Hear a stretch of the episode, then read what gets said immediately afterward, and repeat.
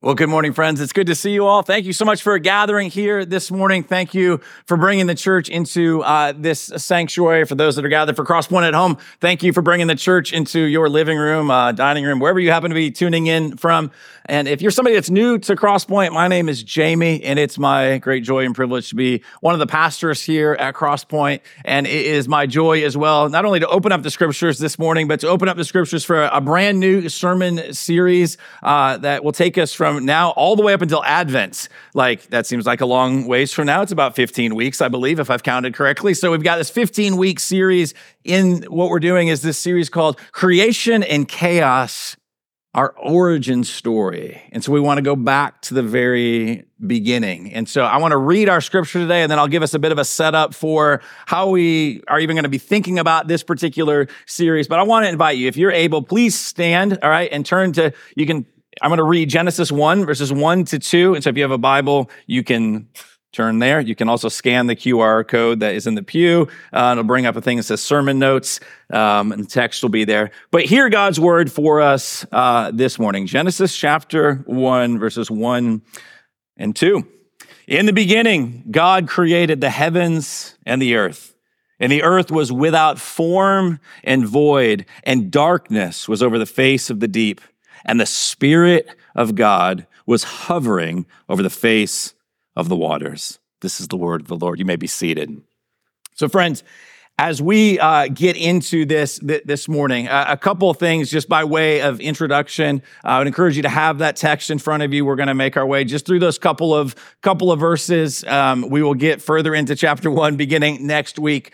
Uh, but I want you to know, just like my cards on the table, um, I, I, love the whole Bible, all right. Uh, but I like I love the Book of Genesis, all right. Um, I have a particular just affinity uh, for it. Um, uh, true story here. Um, we had a church name that almost became very different than what we have right now. About fifteen, about this time, fifteen years ago, uh, we were beginning the process of getting ready to call a core group together, all right, which basically meant, all right, who are our friends and family that might join us in this crazy endeavor um, to plant a, a, new church? Who's any random person we might meet on the street um, to say, "Hey, you want to come be part of this new church?" I promise you, it's not a cult. I swear. All right, but just come, come join, right? Um, and so, kind of in that that mode. Um, and I was doing an apprenticeship with Crosspoint Church down in Lake Nona, and it was before we had decided that God was calling us to kind of link arms with the same church name and, and mission. So I was developing plans uh, for an entirely different like church name. All right. Um, and as we called people, literally our very first vision meeting, all right, is this vision casting time,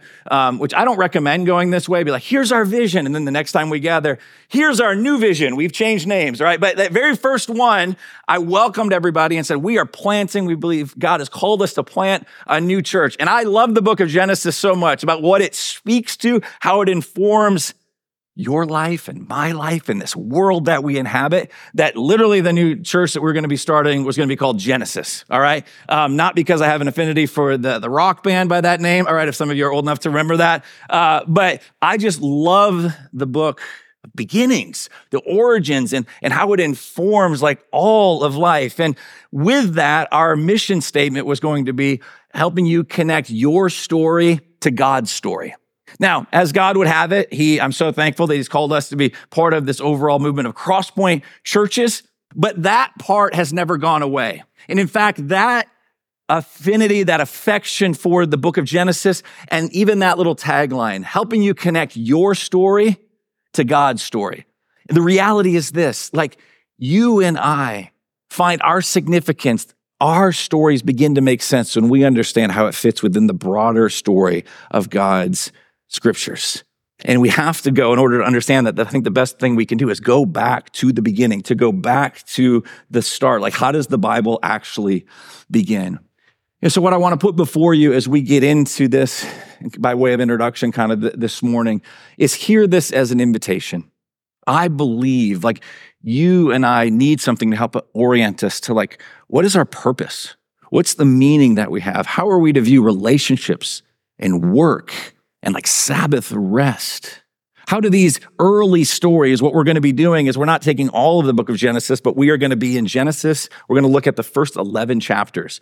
What's theologians call the primeval history. That kind of sounds foreboding, right? The primeval history. But like we're going to journey through that and we'll get the stories of like the creation account, the account of Adam and Eve and the, the fruit on the tree and the fall. We'll get the accounts of Cain and Abel, Noah and the ark, right? We're going to move toward like uh, the, the Tower of Babel. I mean, all of these things that perhaps you're familiar with.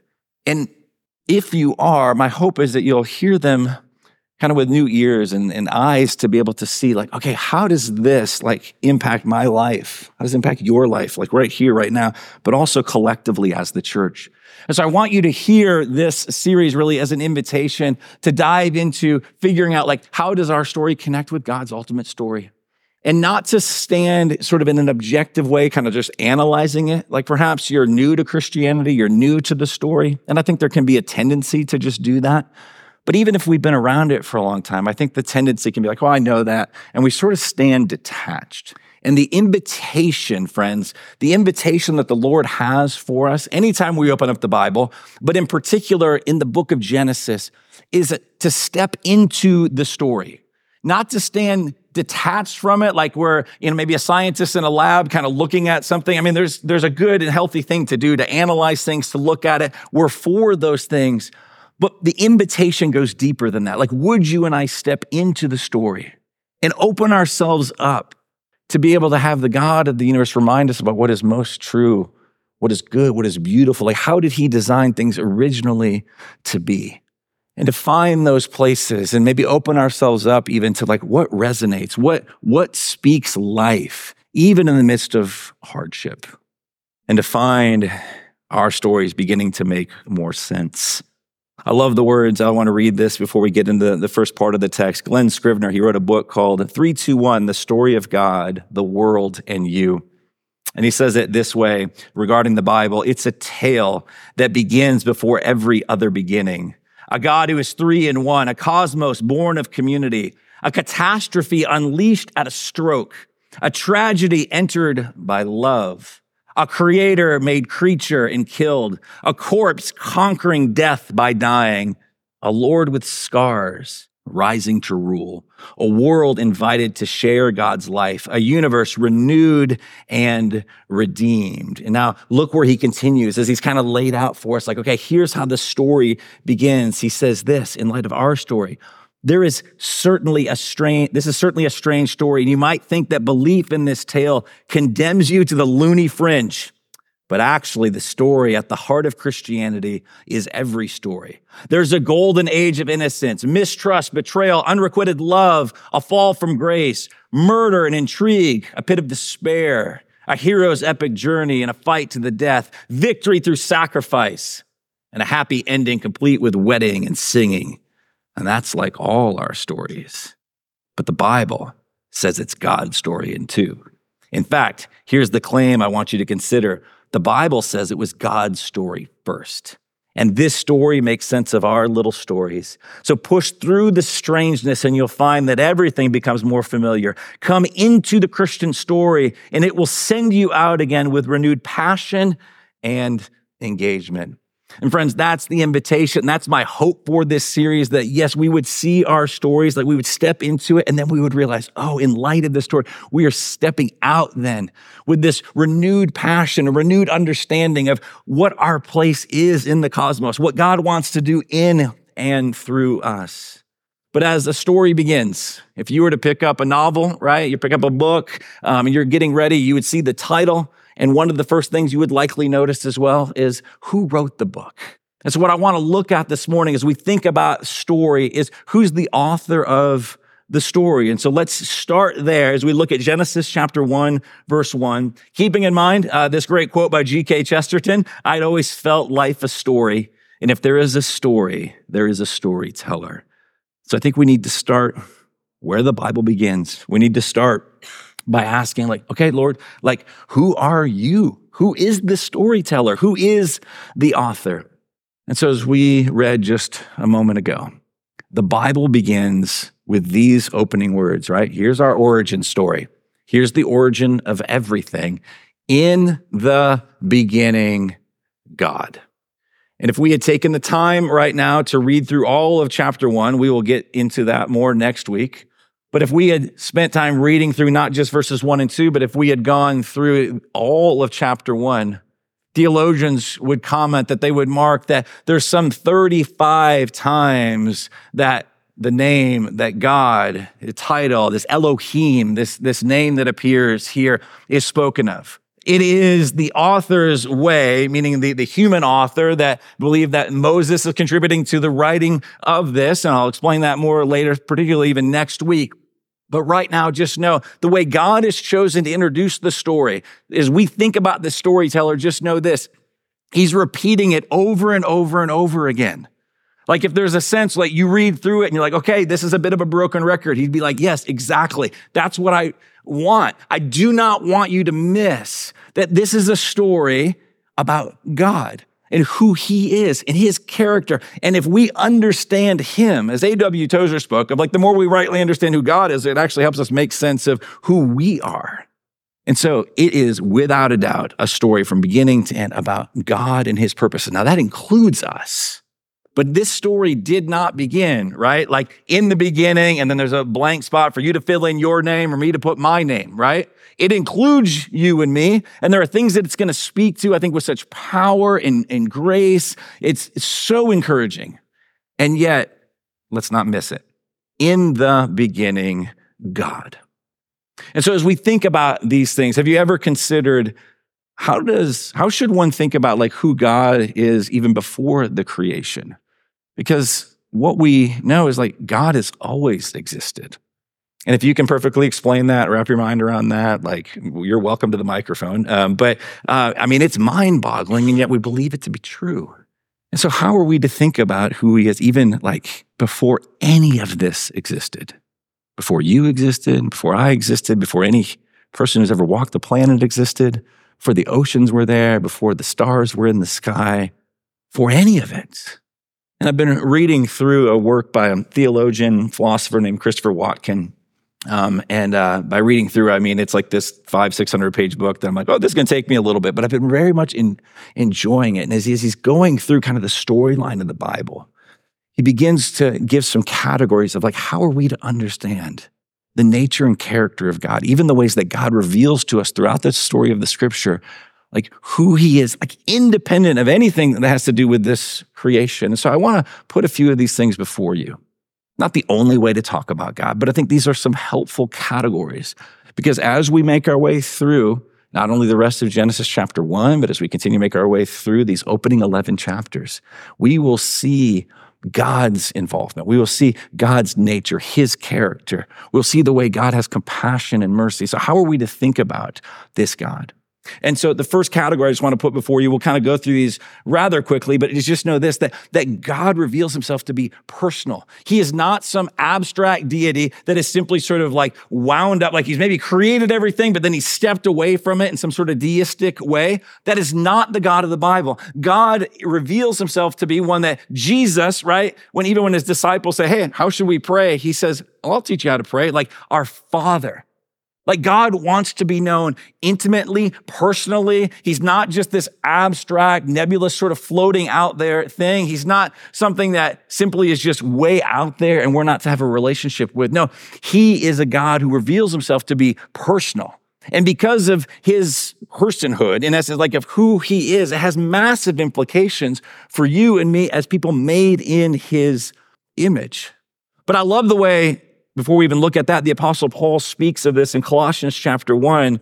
Says, he, this God, Jesus, the creator, is before all things. So before anything ever was, he is.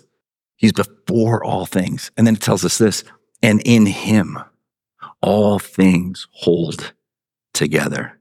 Like right now, your ability to process words that are being spoken and come through your, your, your ears and your brain process all of that, like that's because he's holding it all together. All right. The breath you just took, it's because he's holding it all together. Right. Your heart pumping blood through your body, he's holding it all together. The fact that gravity is doing its thing, it's because he's holding it all together and we're just not like flung out in the universe somewhere. He literally is so involved. He is he is a God that is personal and he is known and he's inviting us to know him. This is the God that we worship. And so, in this work by Christopher Watkin, he says this He said, We need to consider, we've got a couple options before us. Do you really want to live in a world with an impersonal God? And I don't think we do, but oftentimes we can operate that way. But if we rightly understand who God is and his personal nature, it opens things up to a world that's like, oh, that's how it's supposed to be. Hear these words. He says, These are the options. Either we live in a universe in which everything personal eventually reduces to the impersonal, or we live in a universe in which everything impersonal can be traced back to the personal God. Those are two very different universes to live in. Which one do you find more satisfying? Which produces a basis for a fairer, more compassionate society? A universe where everything personal reduces to the impersonal? Or a universe where everything impersonal is transfigured by the reality and the will of the personal God? Friends, we want the universe. What we were created for is to recognize, oh, it's this personal God. Because if he is personal, can be known, and we're made in this image, then do you know what this means? This is what fosters and helps cultivate a, a kind, a generous, a compassionate, a merciful culture. This is what enables us as the church to be like, oh, we're made in his image. And so every single person, regardless of whether or not the society views them as a productive member of society, right? Every single person is made in the image and likeness of God. We're going to get into this further as we get into Genesis 1 and Genesis 2 in the coming weeks. But just know this if there's no personal God, then this world we live in, I mean, it is going to be cold and harsh because at the end of the day, if there's no personal God, it's just like, well, Okay, then it's just survival of the fittest and everybody's just to get theirs. But we worship a God who is known. Along with that, though, God is also, he is, he is absolute. And so he can be known, but he also is like the ultimate reality. And so Watkin says this in regards to this truth about God. But what makes the biblical God stand out from other deities is that he is not merely one personal God among a pantheon of personalities fill in the blank, right? Like Zeus, Athena, or Poseidon. But his personalness is absolute. And then he begins to define it. Like, well, what does absolute mean? Here he says it, where absolute means self sufficient, not relying on anything outside himself for his existence. I mean, think about that. Like, we try and operate like, oh, we're self sufficient. Oh, come on. Really? Like, there's nothing about me that's self sufficient. And you, or you, if we're really honest. But God is completely self sufficient. He doesn't need you. He doesn't need me. Don't at any point think that, man, God actually made us and made this creation, right? Because he was bored or he was lonely. God needed friends. So he made you and me. Like, that's not it. He is completely self sufficient. So, one level, that's what absolute means, all right? Self sufficient. But also, secondly, fundamental or simple, not able to be broken down into more basic parts. This compound of personalness and absoluteness, or what John Frame has called absolute personality theism, is a distinctive of the biblical God. Do you realize how wholly different he is from you and me? And yet we have this truth, and yet there's a personalness to him that he can be known, that he enters in, that he cares about you and he cares about me. We'll unpack this more in the weeks to come as well, but that God is relational, that God exists in this perfect community of God the Father, God the Son, God the Spirit. We see early hints of that in the book of Genesis. There's a lot of debate about like, is the Trinity really spoken of in, in Genesis chapter one? But there's things where it says, all right, God said, let us make man in our image. Not let me make, but let us make. Or perhaps even here in verse one, in the beginning, God this word Elohim, which is in the plural. These might be, this is not a well developed doctrine of the Trinity at this point, but there are these hints, these ways that we begin to understand oh, God exists. And for us, God exists in community. And the reason you and I have that ache and that longing for community to be known by others, as terrifying as that might be, right? Is because God Himself exists in community and you've been made in His image. After the service today, we have this opportunity for this Crosspoint Connect. We are doing this not because we needed like, you know, there's just, we're not busy enough. Let's just add one more thing to the calendar. It is so that people take steps to being more further known, involved in one another's life, to be the church, to not just say we're a family, but to live as we truly are as a family, to connect in relationships. What is that all rooted in? It's the fact that God himself is relational. And then lastly, We need to see that what emerges here over and over again is this description that not is on, not only is God loving, but God himself, the way he describes himself, names himself, is not just that he's loving, but God actually is love. Like an astounding claim. This is why John says this in 1 John chapter 4 verse 16. So we have come to know and to believe the love that God has for us. And do you know that love? Part of us understanding our story and how it fits in the bigger story is like, oh, we're made to be loved and we're always looking for that love and that sense of connection. And God loves us so much that he sent his son. And then this phrase, and God is love. And whoever abides in love abides in God, and God abides in him. Say abides. Think of John 15, right? I'm the vine, you are the branches, abide in me. It's this idea of connection. It's connecting your story to God's story. And it's all rooted in the fact that God is love. It's out of the overflow of love that he creates this world, that he creates you, he creates me, he creates the cosmos. What an incredible thing. And if you're wondering, like, oh, are we going to get into like, hey, is the earth young? Is it old? And creation and evolution and all, all of that, right? We're going to solve all of that next week. I promise you. So come back. Yeah. But what if it's trying to tell a bigger story? It's trying to remind us of like, hey, there's going to be things that Christians agree to disagree about. But I want you to know who I am, God is saying. One of the most frequent ways that God describes himself, it shows up in Exodus 34, amongst other places, building on this theme. Like, what does love entail? I mean, look at these words the Lord, the Lord. It's this way of grabbing our attention and saying, hey, when we're talking about God, the one we've been singing to, the one we're talking about right now, like, who is he? The Lord, the Lord, a God merciful and gracious. This is one of the most repeated refrains about who our God is. Do you know this God? Meaning he's merciful, that you and I don't get what we deserve. We deserve wrath, we deserve punishment, we don't get it. Instead, he's gracious. We get this unmerited favor bestowed upon us. He is slow to anger and he is abounding. It's not just like he's got a little bit of love, all right? It's like he's abounding in steadfast love and faithfulness. It means the way God is love works itself out is like he's immensely patient, he's immensely kind. He's the covenant making, covenant keeping God. And even when we break covenant, he continues to pursue. And that's what we're going to see throughout these opening 11 chapters. In the midst of a creation that is made beautiful and harmonious and everything as God intends it to be.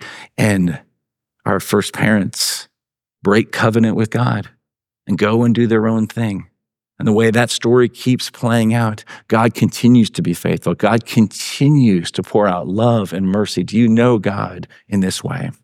This as we look again at those opening words in the beginning, God created the heavens and the earth sort of this summary statement. We're going to get more into the specifics as verse three and following pick up that we'll get into next week.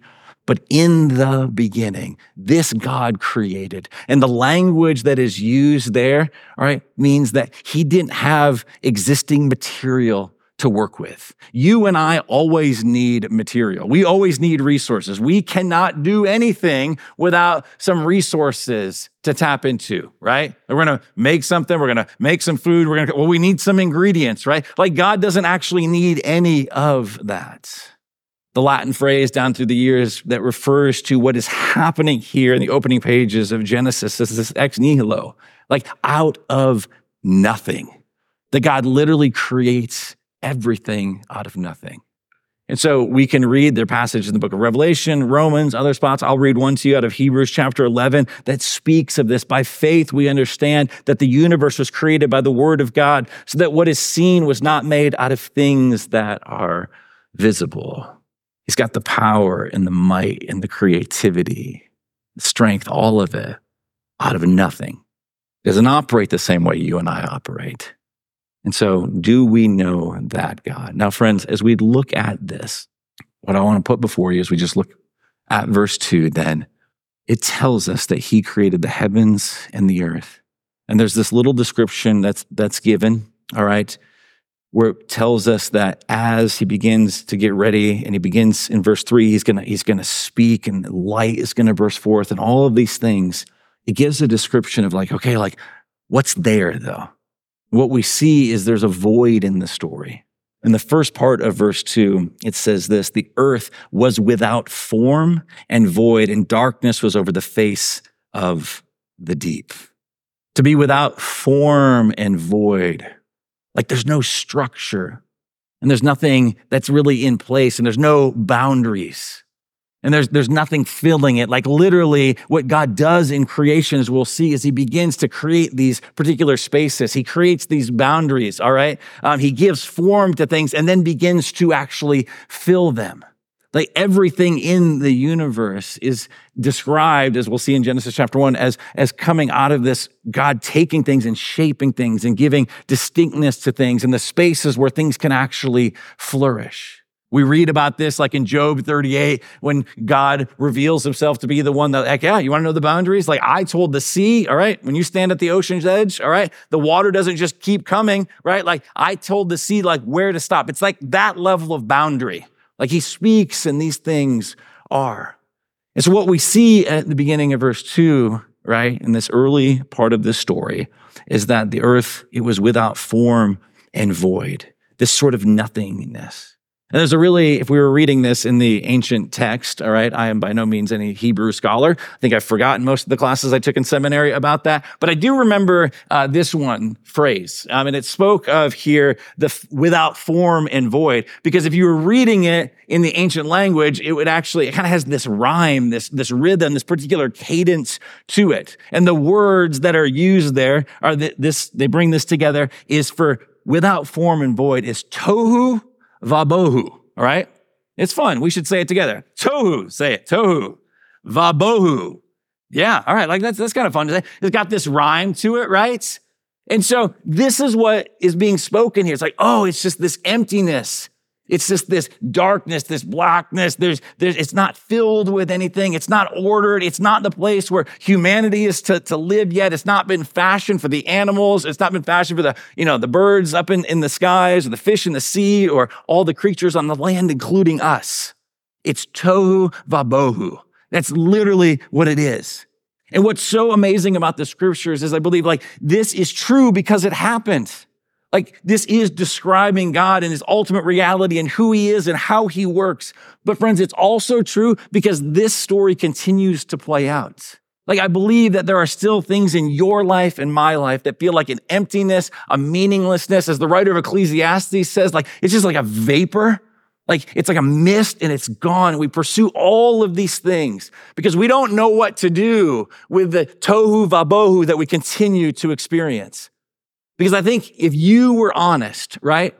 And you and I were sitting down and we were having an honest conversation. I was honest with you and you were honest with, with me, or you're honest with a friend, you're like known by somebody. There would be this ache. There'd be those things that you would speak of. It's like, yeah, okay, I, I know this and I know this about God, but man, there still seems to be those things that feel void, empty, meaningless, darkness, without form. Like we continue to feel some of this this tohu vabohu. What do we do with that?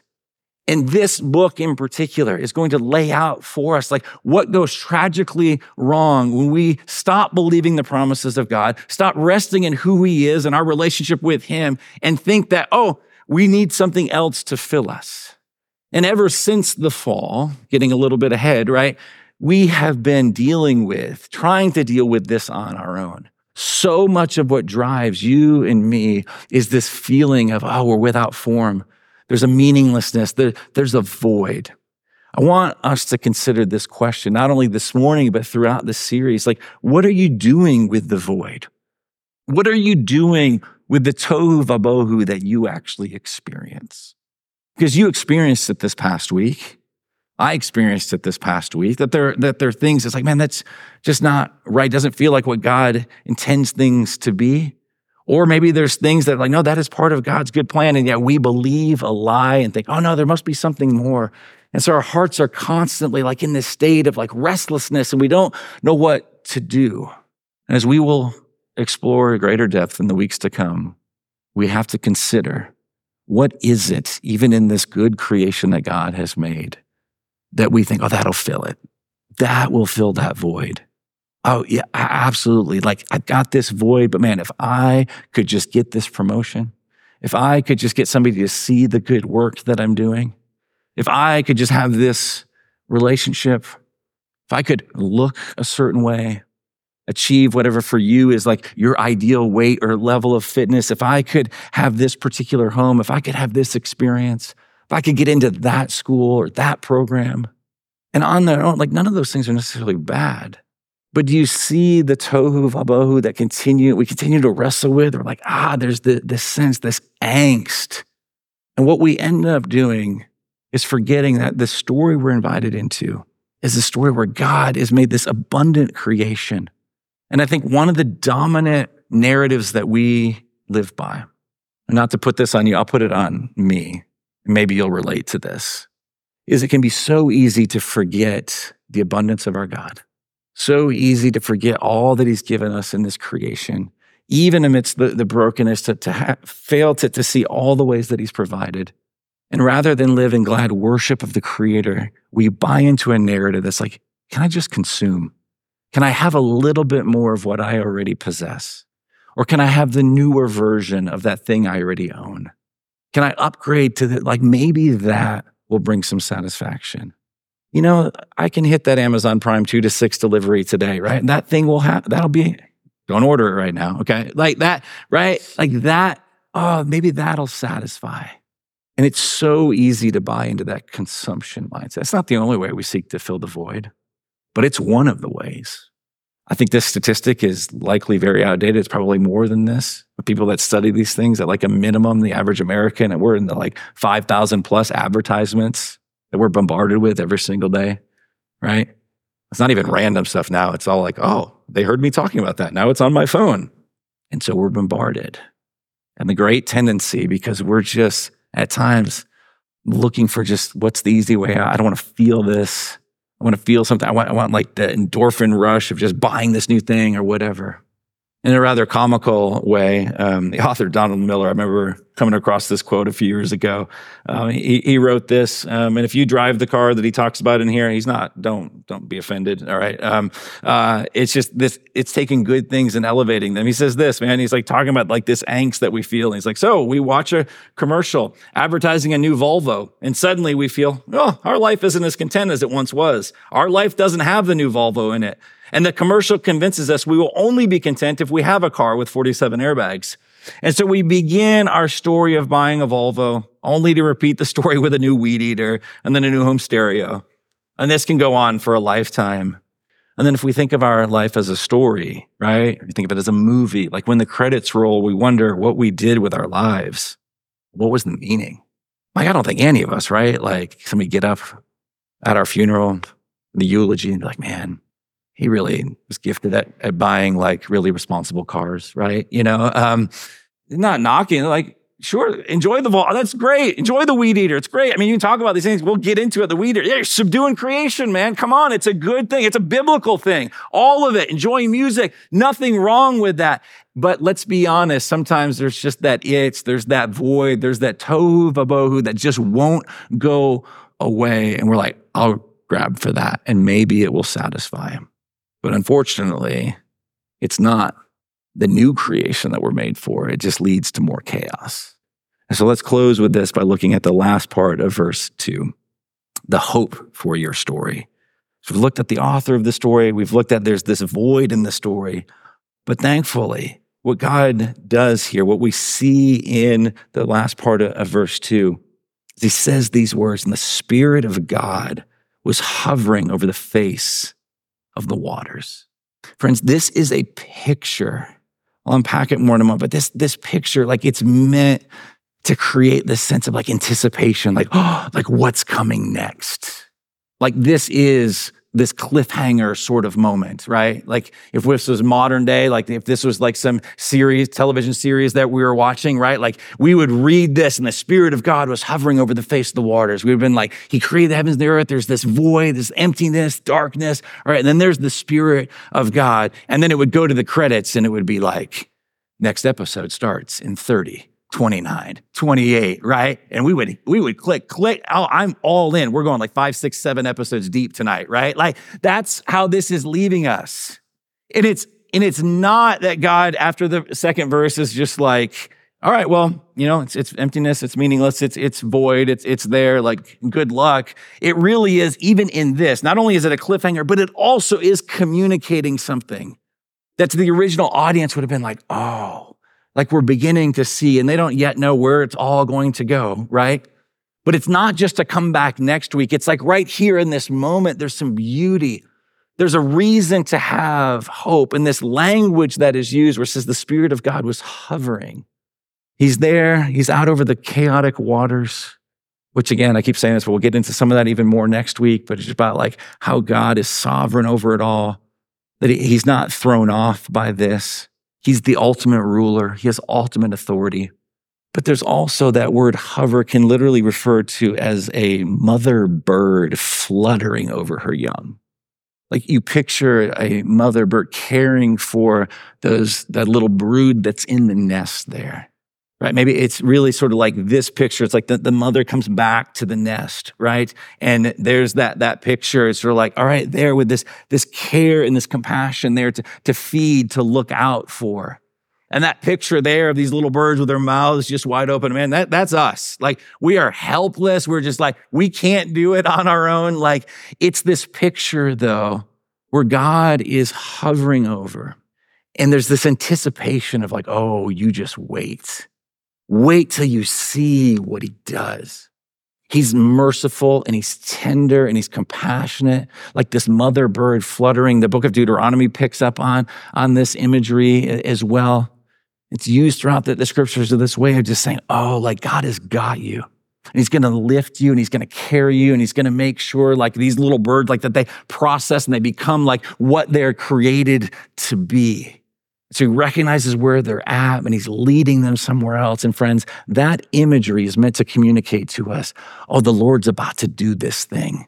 And what was true back however many thousands of years ago, back then in Genesis 1, is also true now. That in the tohu vabohu of your life and of my life and the void that we feel, the Lord, in his tenderness and his compassion and his nearness, is like, just wait.